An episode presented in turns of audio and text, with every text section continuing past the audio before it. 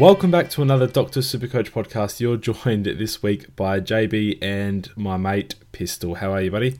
Uh, doing well, just kind of grinding out the rest of the Supercoach season. Kind of been very, very stagnant in the ranks. So, um, yeah, looking forward to, uh, I guess, it all wrapping up and the season being over, so I don't have to stress too much about it. Yeah, it's been a very heavy logjam uh, in pretty much all the positions. I see people uh, only just stagnating really in their ranks and going up and down about a thousand at a time, if that. So, and if you're obviously in the higher ranks, then you know 10, 15 at a time, but no real major leaps at this time of the season.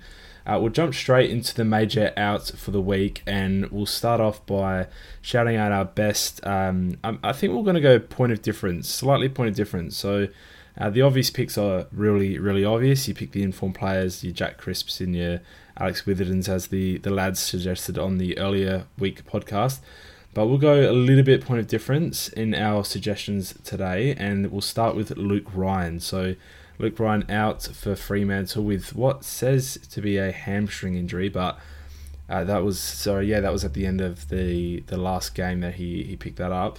So, what are your suggestions for Luke Ryan owners out there? He's not priced very very well. No, he's at 386k. So for these suggestions, we might be uh, suggesting players cheaper than uh, the injured player's current price, just because you might not have any cash in the bank. And if you do have cash in the bank, um, some of the choices are a bit more obvious, um, as you just mentioned a little bit earlier.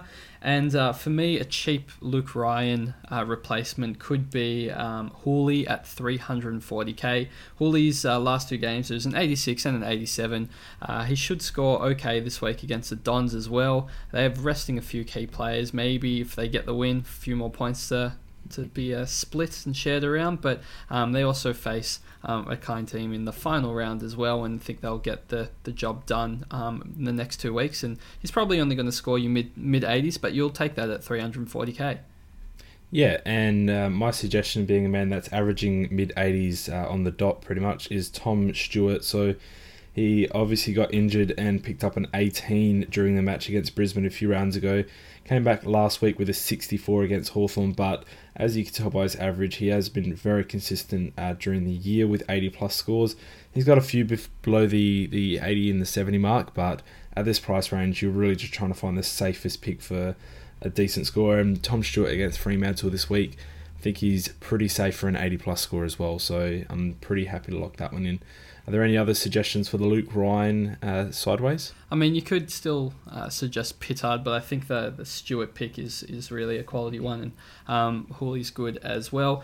Uh, Stewart, don't forget, plays Gold Coast in Geelong in the final round as well, so you're probably looking at two pretty good scores if you swap to Stewart for the final two weeks of the season yeah, no travel at all for Stewart being uh, injured along as well this week. So we'll jump over to the next injured player, and that is Jesse Hogan from Melbourne up in the forward line. So he isn't priced favourably either. So again, we'll be looking at some slightly pointed difference picks, and I'll let you go first, Pistol. well, we only have 423k to play with, and I'm not going to uh, include Mitch Robinson, who I do believe is a really good pick um, for the rest of the season. As Chizo mentioned him on the other podcast on Monday. Um, I will shout out uh, Rory Lobb as a sole ruckman at 350k, 150 last week, but don't think that we're just playing the, the one week game. But he actually, as a sole ruck, has scored pretty much all of his big scores this season. So um, when he's that second ruck and he kind of plays more as a forward, he doesn't score that well. As a sole ruck, though, that's all his top scores this year has come from it, and I would still be expecting him to score, you know, 80, 90 plus. Um, as a sole ruck and doesn't really matter against the opponent because he is very good tap ruckman. So he's going to get those hitouts to advantages. And Callum Sinclair, who is going to be up against this week, has been leaking them uh, the past two weeks. I think against Collingwood, he lost the hitouts to advantages 17 to 0. So um, this looks pretty favourable uh, for Lobb coming into this match. So um, he would be kind of an outside of the box option. And do you have a, another one for us, JB? Yeah, another outside of the box option, and that is Dale Thomas. So uh, since he moved into that back line accumulating role, he scored 7 of 14 tons available to him uh, including four in a row in a good patch between round five and eight. So, uh, two, three of his last five games have been Supercoach tons as well. Two of the 110 plus ilk. And I think you and I both like Daisy as a point of different option. If he's playing that backline role, which they seem to be sitting him in quite comfortably against the Western Bulldogs, I can see him going 90 plus at the very least again this week. Yeah, I definitely can as well. And uh, lastly, you've got the the 40 possession role change of uh, Caleb Daniel. I think that speaks for himself. I'm not sure if you want to trust him for the rest of the, the season, but certainly in the last two weeks with 120 and 100 in his last two games, he's um, looking like a good player at 366k as well, and he's got that DPP. So um, maybe if you only need him for I don't know, one week or two weeks, you can switch uh, positions and you know use him for cover two lines or use him as a loophole or, or something like that. Um, JB, did you want to jump into the Heath Shaw replacements because we kind of skipped that um, when we were talking about Luke Ryan? I was getting there. I was getting there. So Heath Shaw was my fourth of the four. Uh, you're making me skip number three here, which is really getting my OCD going crazy. But uh, Heath Shaw definitely out this week as he did that uh, PCL, I think it was in his knee and best suggestions for him, considering we've got a little bit more bank than we did with Luke Ryan. I'll start off here and I'll shout out Christian Salem. So, someone that's really in form in the last few rounds, and I mean, it's, it's kind of strange giving him a shout out because I don't have a lot of trust for him. But a 95 average in his last five is very good, including his last two being over 100 and uh, 149 against Gold Coast last week or the week before last. So um, 105 against Sydney the week just gone as well. So he can score them against the good teams. And some of that is pretty much just finding his touch at this good part of the season. So I think Christian Salim Salem is a that was from way back, wasn't it? Everyone's pronounced him Salim. Um, but Salem is a good shout against West Coast on the very very big uh, Perth Stadium out over there. So pretty pretty confident that he'll be able to pump out an 85 to 90 plus this week. I also like Jason Johannisen. He's only a touch more expensive than Shaw. He's got a five round average of 96, but you look at his ceiling.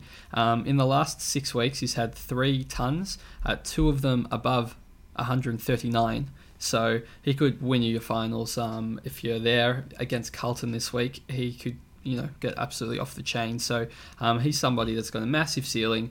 Um, he's scoring particularly well since round 14. He's only had one score below 84.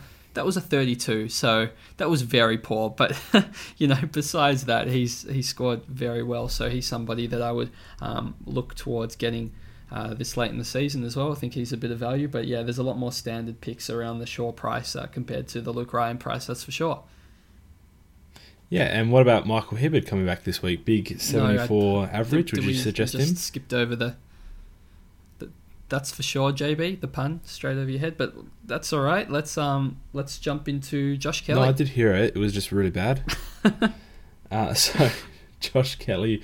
Um, so yes, he's the last one on our list, and I will start off with this one as well.